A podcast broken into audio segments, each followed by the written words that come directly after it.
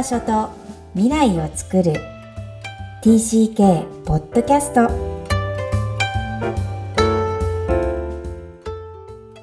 皆さん TCK ポッドキャストへようこそナビゲーターのふみですみきこさんよろしくお願いいたしますこんにちは。大家好。Hi everyone.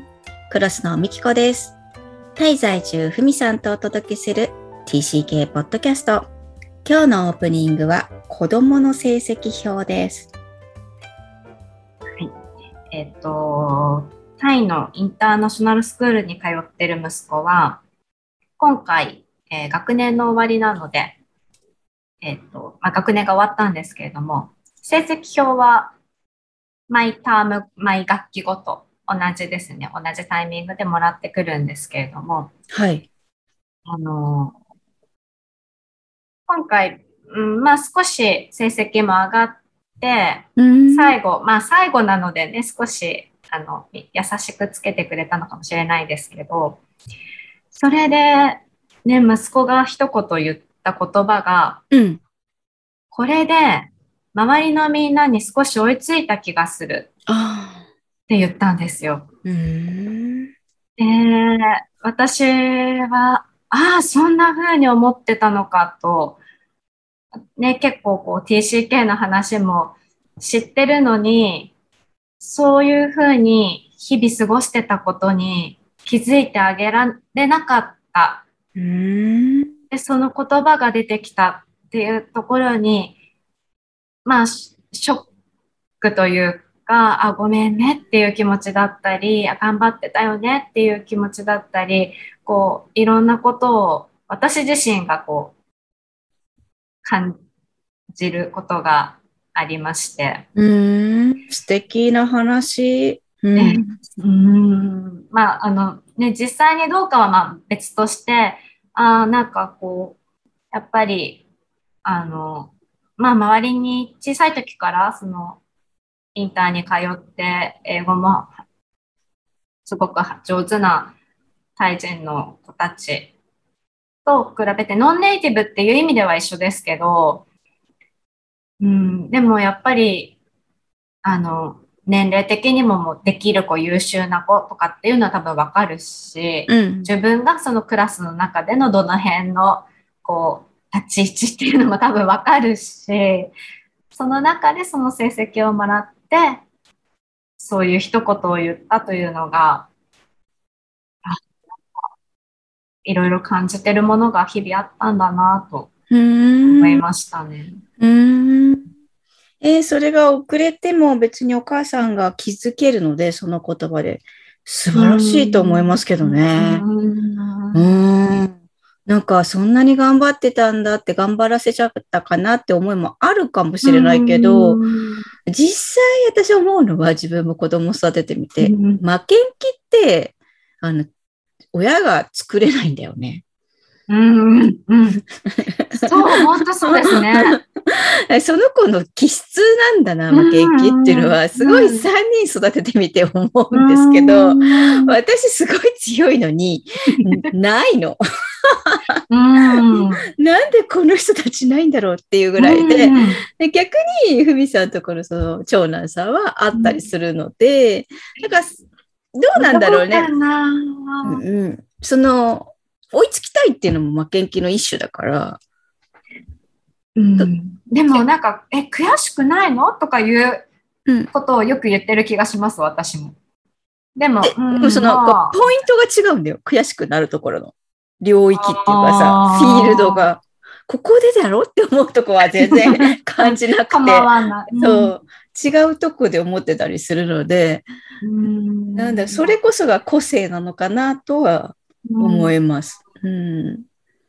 まあ、素敵だよね。かお子さんの一言で、こう、深く感じるふみさんっていうのは、いつもながらに感心させられるんですけど、いや子供の言葉を拾うって大事なの分かってるのに、うんこっちが余裕がないと拾えないんですよね。うんうん言ってるのに。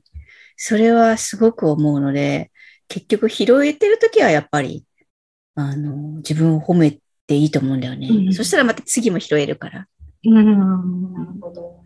もう拾えてるだけでいいと思います。ありがとうございます。えーでは、メインテーマですけれども、移動だ、アファメーション、肯定するということですかね。はい。えーこんえー今回も移動決定後、その場所を離れる前に取り組んだ方がいいポイント、第2弾です。マストの勧めとしての頭文字 A、アファメーションについてお話しします。これは肯定するということですかね。うんえっと、移動する前にアファメーションするイメージとはどんなことですか？はい。日本語だと肯定するになりますが、言語はアファメーションです。えー心理学でもアファメーションって聞くとすぐこう、瞑想のような心理学的ワークが有名なので、連想させれる方もいらっしゃるかもしれませんが、まあ、直訳すると、良いイメージをする。イメージを作ることです。引っ越し前のアメアファメーションとは自分にとって良いこと、大事に思っていたこと、大切に扱っていたことを認めて言葉にするといった感じですかね。自分の大切な人たちと一緒にいられたことを認め合うということですよね。はいはい。なのでまあ、こう難しく考えなくて、まあ、ありがとう。本当これすごい大事だった自分にとか、ううん。んそういう言葉を心で思うのは日本人は得意なんですが、ちゃんと言葉に、その場に置いてくるっていうんですかね。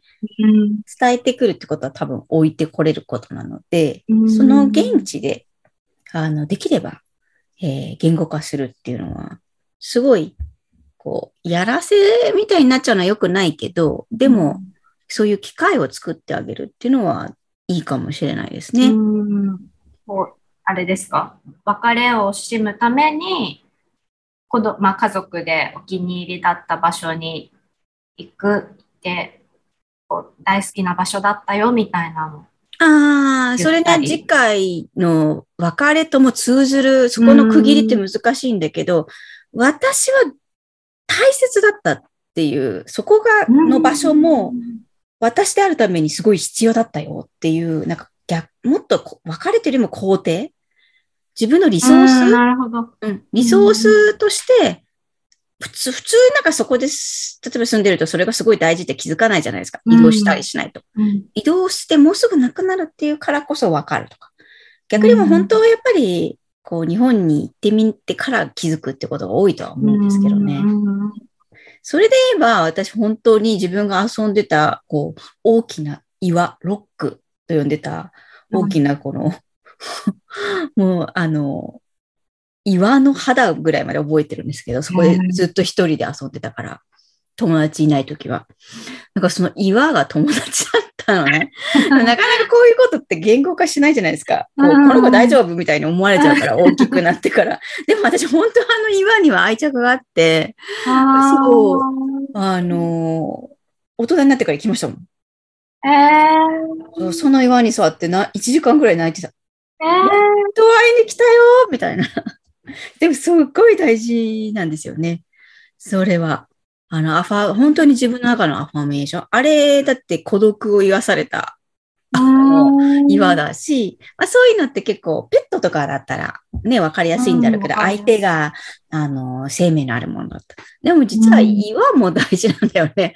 でもそういうのがみんなにとってこう、隠れ家だったり、こう、物だったりするのかもしれないんですよね。人によって違うので、うん。すごいびっくりしました。私、い岩のこのひだまで覚えてて、そんなの忘れてるでしょ。えー行ってみたら、よく子供だとそういうなんかどうでもいい記憶とかあったりするじゃないですか。まあこんなことも覚えてるって、いかに私はここにいたんだな、みたいえな。ー何を手伝ってくれたかわかんないですけどね。でもその今は私は忘れることはないので、いろんなところでそこでこうやって写メしてる写真を撮っ使っています。あ、これ後ろ岩だなと思ったらそう思ってください。えー、でもそう、そういう場所がこう、出てこない。あ自分に？ふみさんにとって？うん移動してないからだと思います。してた？ちっちゃい時に。してない。連続性があるから、そこと一緒に成長できてるから、私分断されてその岩とはお別れさせられてるわけじゃないですか。はい。そういう感覚ですね。いきなり取り上げられちゃった大切なおもちゃみたいな。うーん。昔住んでた家とか？まあまあ、そそうですよね。戻れないところ。う。うん。うん。だから私が結構ショックだったのは、私すごい大事に思ってたのに、そのニューヨークのアパートですら、うん親はあんまり思ってないことを大人になってから気づかされた時には結構ショックでしたね。私の一部だったのに、あ、この人たちにはただの通過点の借り、借りた家ぐらい、そうそうそう、ぐらいにしか思ってないんだっていうのにびっくりしました。この温度、温度差はすごいなって。うーん。ああまあ確かにそうですよね。私も今この家をすごいじゃあ愛着があるかって、対の住みかと思ってるかって言われたらつちょっとわかんないから、でも子供にとっては多分この家はすごい育ったところでとあ。か、まあ、捉え方ってやっぱり、こう、どこを肯定するか、この肯定してるけどその肯定の仕方が違うっていうのは、うん。なので友達とか先生とか、こう、地域の人とかは、も含めてね、もちろんそれって想像しやすいと思うんですよね。はい。あの、ありがとうとか、うん。本当にあの時に助けられたとか、うん。実際物もあるかもしれないので、うん。その時に使っていた自転車とかね。なるほど。なんか気軽に、もう使えないからあげちゃおうかとかって言ったらいけないですね。まあもちろん帰ることが決定したら、やっぱり一緒に話し合って、でも持ってこれないんだねって、ありがとう、ごめんねっていうような感じで、あの、お別れしてくるのは大、でも時間ないだろうけどね、ぜひその体験談も教えてください。どうやって折り合いをね、つけていく。持って帰れるものと持って帰れないものがあるからね。うーん。ですね。まあそういう意味ではクリスマスツリーは頑張って運んでくれました、あれは。うん。まあ象徴みたいなもんだからね、アメリカにとっては。当時日本ではそんなにクリスマスを祝ってなかった、祝ってるか、こうメインじゃなかったのに商業化されてなかったし。うんうん。それが分かっててから運んでくれたんだと思います。今は多分運んでくれないかもね。日本で買えばいいじゃんぐらいになってたかもしれない。確かにね。はい。それでは本日のポイントをお願いします。はい。移動が決まったらやっておきたいことその2、アファメーションです。自分にとってのその場でリソースを探し、え感謝すると言っても過言ではありません。えこれがあったこそからやってこれたんだと思うお友達や学校の先生、地域の人、親戚の方々、え自分を支えるかけがえのない人たちに自分のお礼を言うことで、え自分が癒されていきます。えその生活に感謝し、えそれを与えてもらった機会は、えその後の人生にも大事な記憶となって自分をサポートしてくれるからです。他者の存在を肯定する行為って、えーたくさんあればあるほどいいですよね。今日も TCK のいろんな気持ちにありがとう。この番組で、この番組ではお悩みや質問を受け付けています。